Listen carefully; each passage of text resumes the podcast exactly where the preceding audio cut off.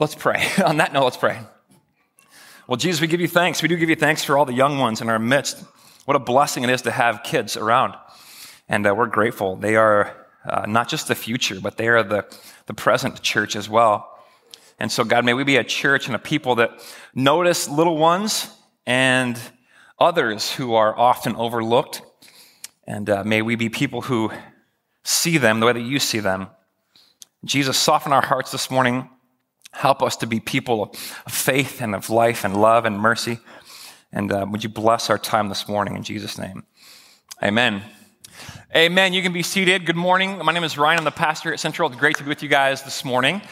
And we are in the midst of our discipleship series. And this morning, we're going to talk about scribes and widows. And as you heard Casey uh, and Easton read this morning, this passage in Mark, you can open your Bibles if you want to Mark 12. And there's two stories that get joined together by the word widow.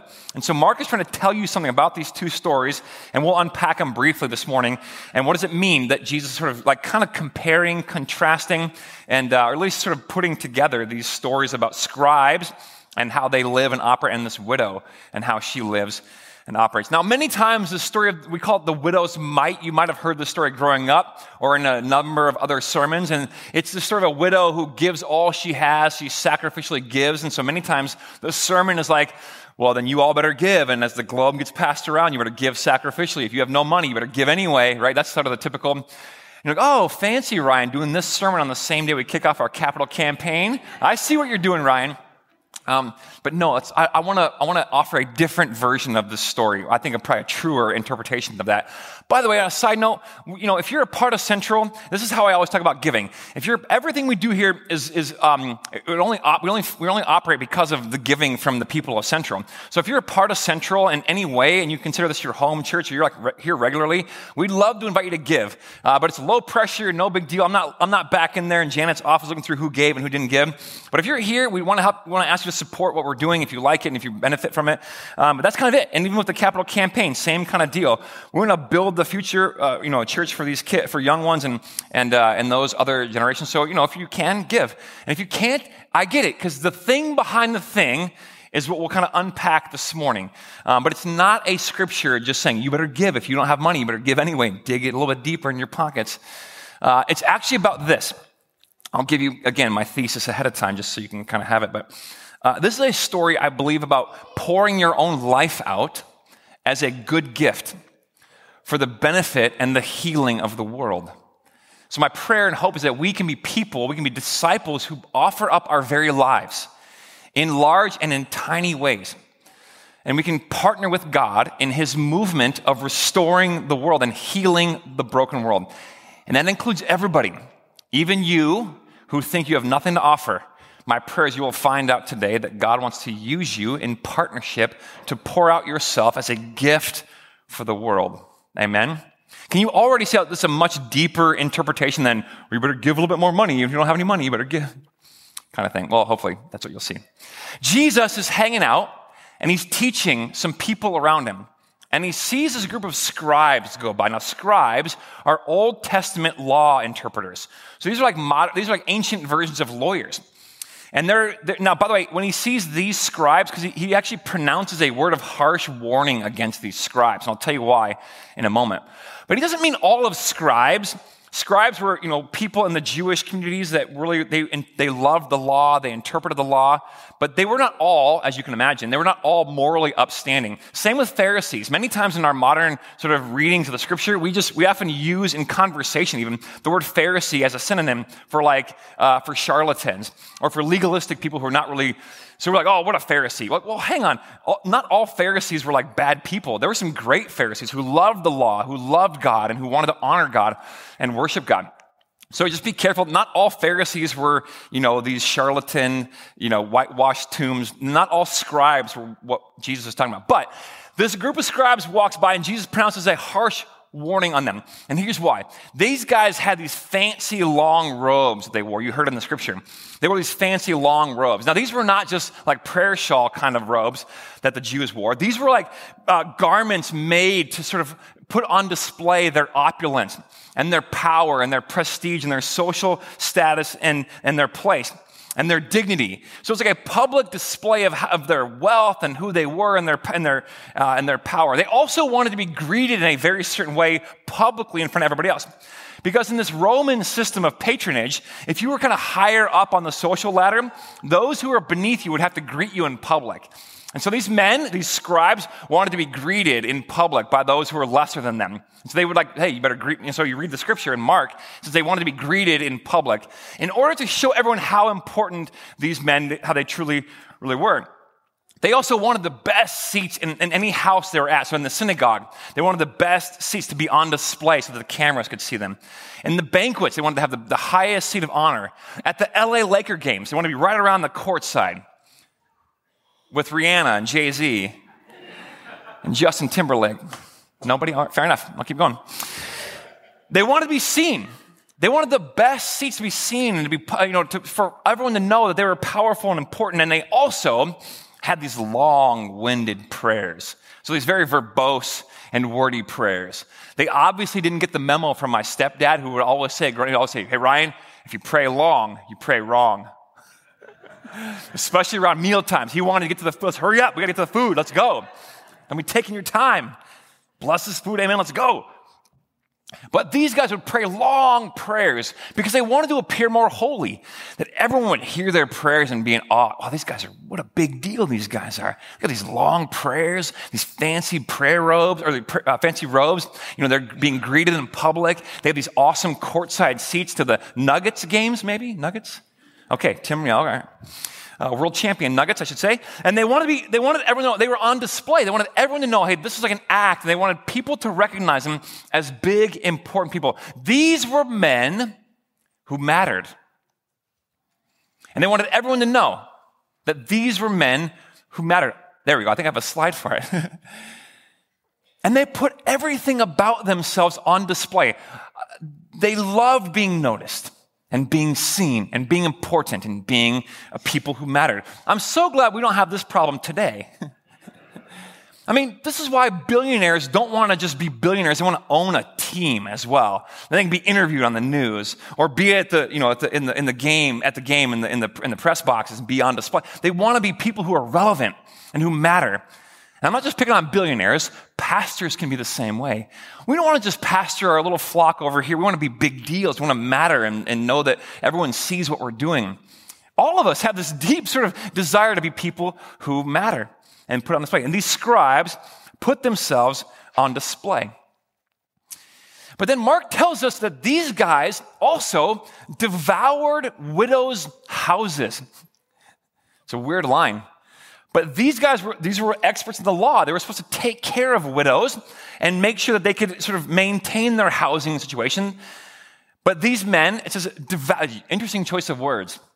They devour widows' houses. By the way, like I said, Mark then ties this story about the scribes using the word widow with the following story, which is about a widow and her offering in the treasury. So right from here, the scribes and Jesus pronounces warning, like, don't be like these guys who put themselves on display, who want to be people who matter. And then he says, okay, then he's over the treasury. And the treasury, by the way, is right here in the temple. It's just sort of this public area where anyone's kind of welcome. There were women there, and uh, they would take up offerings there. And Jesus says, at the treasury, he's hanging out with his disciples, and these rich people come by and they offer up their offerings to God. So you can imagine what that scene would have been like.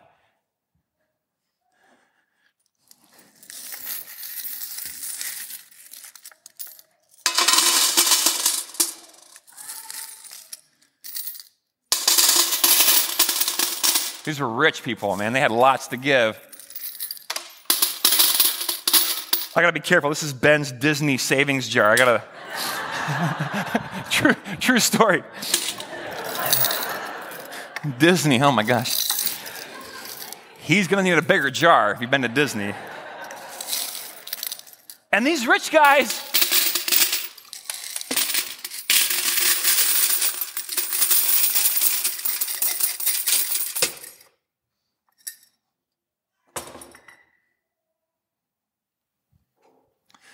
And then it says a widow comes by. And she's got two tiny little coins and she drops him in the treasury.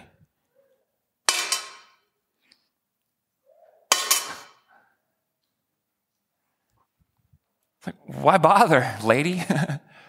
How embarrassing. Clink, clink. What are you doing?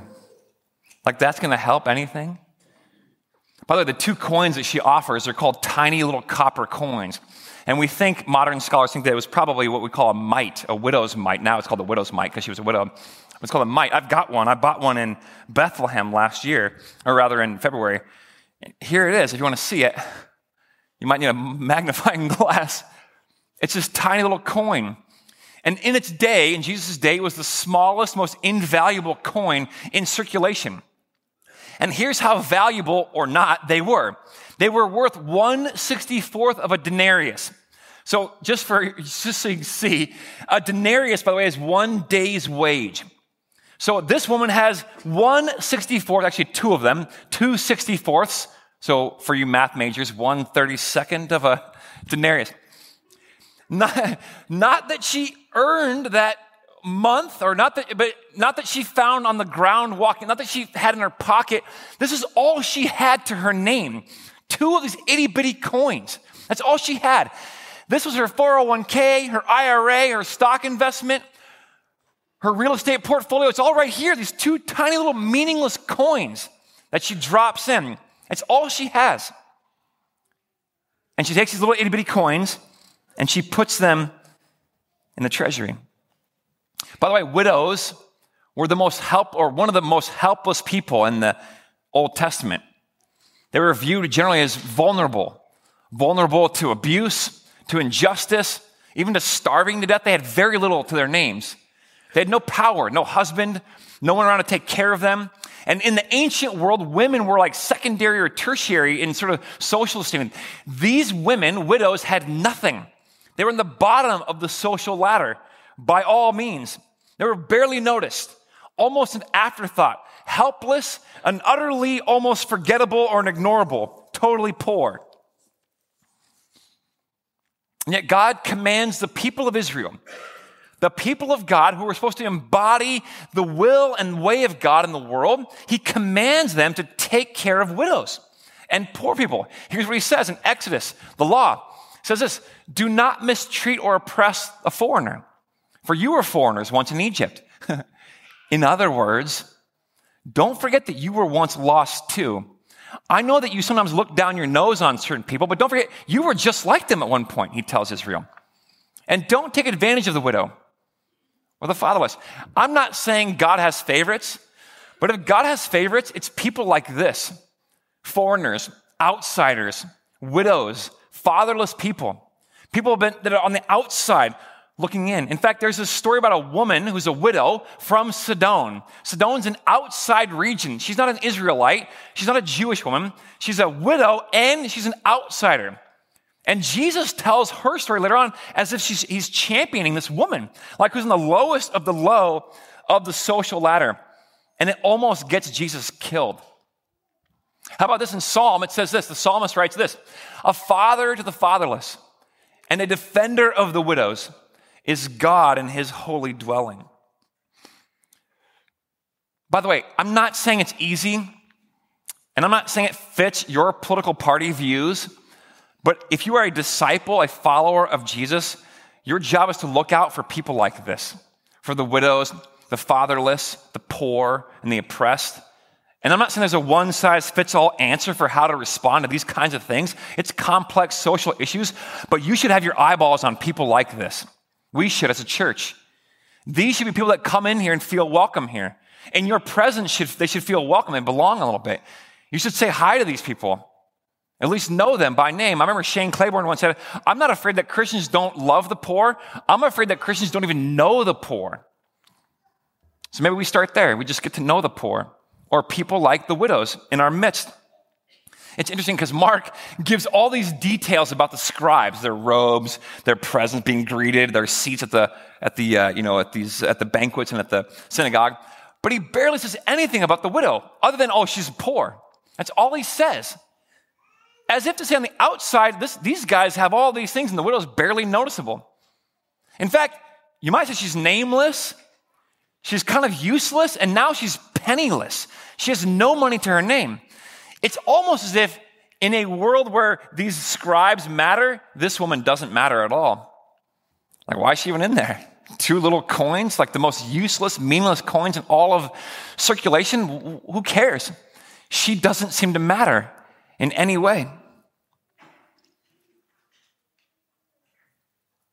But Jesus sees her and says, She gave more than anybody else because she gave all she had. That's all she had.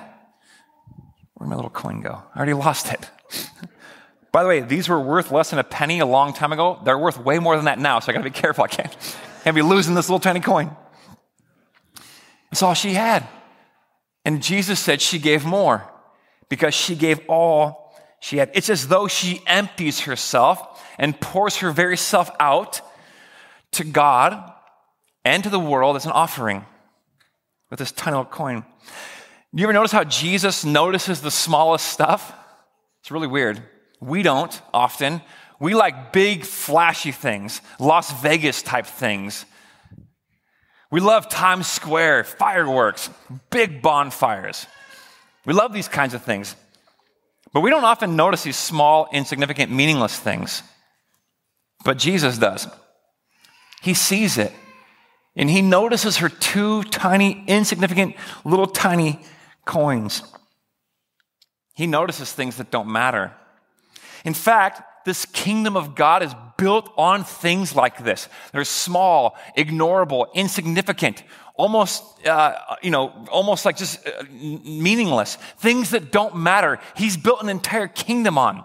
Things like a mustard seed, tiny little seed, or a little bit of yeast. Like, pff, you wouldn't even notice if I put it in there. A little bit of yeast, or coins are so small, they're like almost worthless. And children, Jesus says, let the little children come to me in a day and age when children were to be seen, or not even seen or heard. They're ignorable. They don't matter. And Jesus like, no, bring them in. This is how I'm going to build my kingdom. It's totally upside down. It's bizarre. It's strange.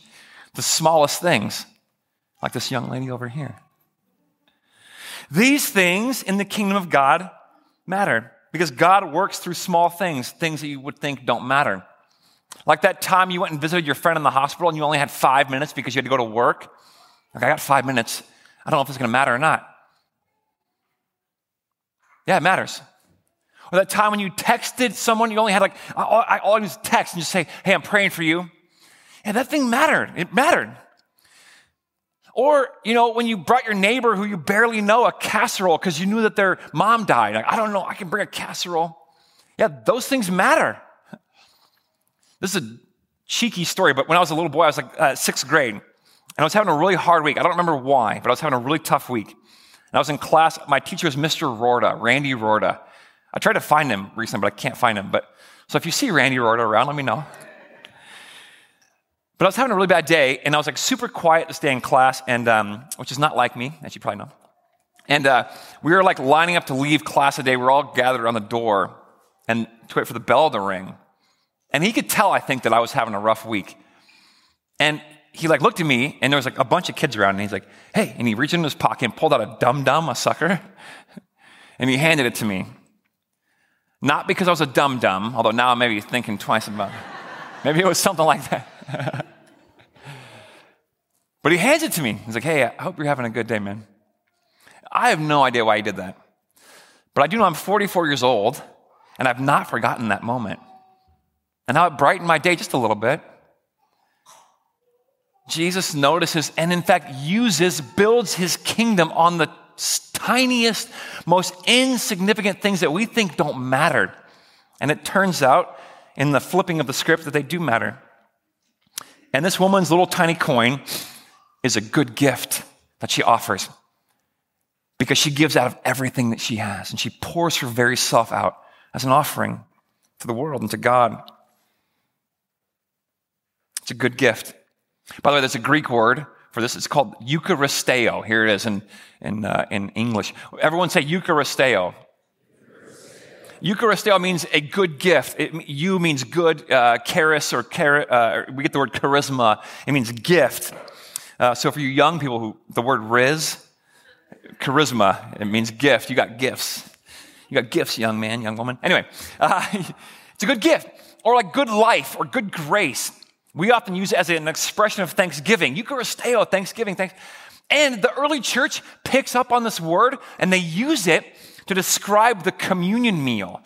You might have heard it called the Eucharist.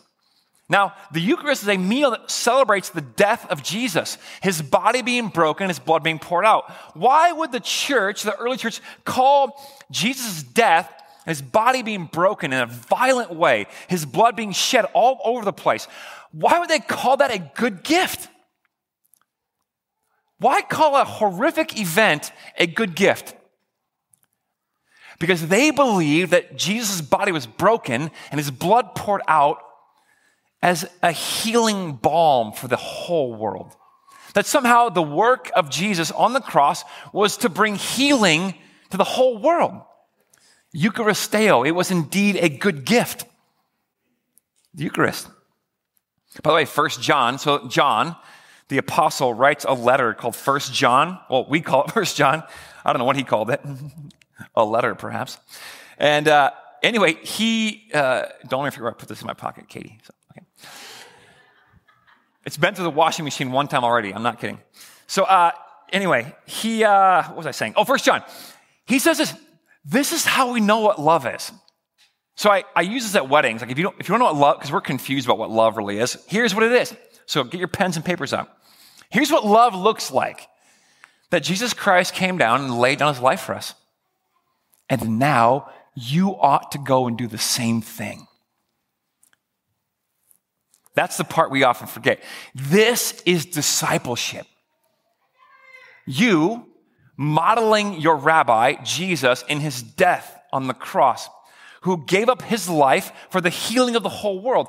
You and I are being invited into this movement of God, the Father, Son, and the Spirit. We call it the Trinity, into this Trinitarian life of God, which pours itself out for us. So there you go. We're being invited into this Trinitarian action of God offering up our very lives for the entire world, for the sake of the world, to bring a gift and offer it to God as contribution to the healing of the whole world. We're invited. See, our lives are to be this Eucharist. Our lives should and probably do look like this a little bit.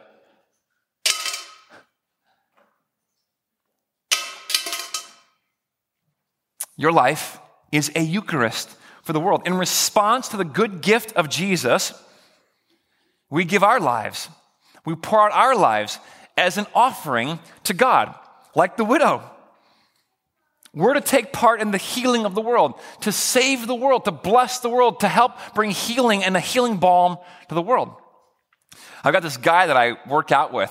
I work out at a local gym here. And uh, he would notice how there's always teenagers at this certain time of day when he's working out there.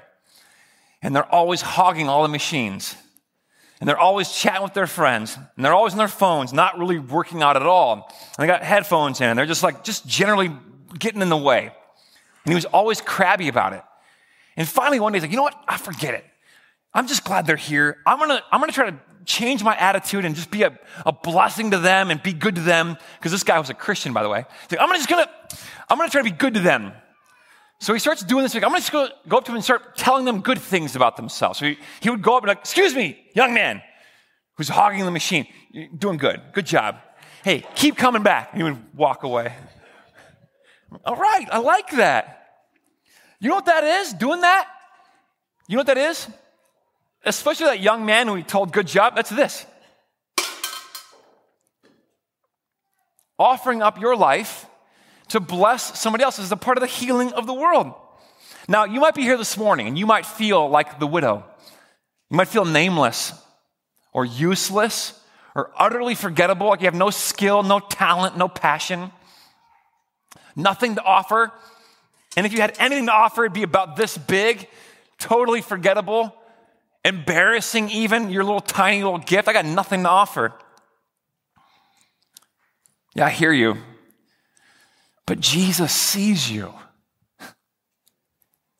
And he sees your tiny little gift. And somehow, in this tiny little thing, is given, you're caught up into this beautiful movement of God, and you're part of the healing of the world. So, mothers who raise their kids, who pour out their lives for their kids, that's a Eucharist. You're an offering to the world and a part of the healing of the world. That's what you do as a mom or a dad. A, a, a, business leader, a CEO, or a supervisor, when you care for your staff and your team, you buy them coffees or just say hello or create a good work environment, you're pouring your life out as a Eucharist and you're caught up in this beautiful moon of God who's healing the world.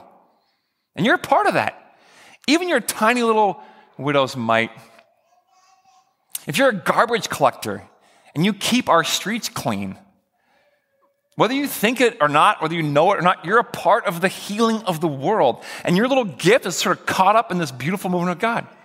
Teachers, professors, when you care for your students and you love on them and pray for them, even when they want to make you pull your eyes out, you're a part of the healing of the world. You're a gift. Even that guy at Chipotle who creases my tortilla just right, perfectly. It's the healing of the world. I won't be at Chipotle all day when we change the offices, but only because they open at 11. I got to work earlier than that. Central Lutheran Church, may you know that God does and has always used the tiniest things to build his kingdom. Things relegated to the upper echelons of forgetfulness. He likes those things. Oh, I want that one. Give me that loser over there. I want that one. That's what I want. I'm going to use that one just to mess with everybody. We're all losers, by the way, which is the good news of the cross. I love it. That's some Lutheran theology for you. God loves those things and he sees them. In a world where no one sees them, he sees them and uses them. So today, may you know that you are a Eucharist. Your life can be a Eucharist in the response to the life and death and resurrection of Jesus. May your discipleship be like this. And may your gift, your Eucharist, be caught up into the action of God and may it heal the world. Amen.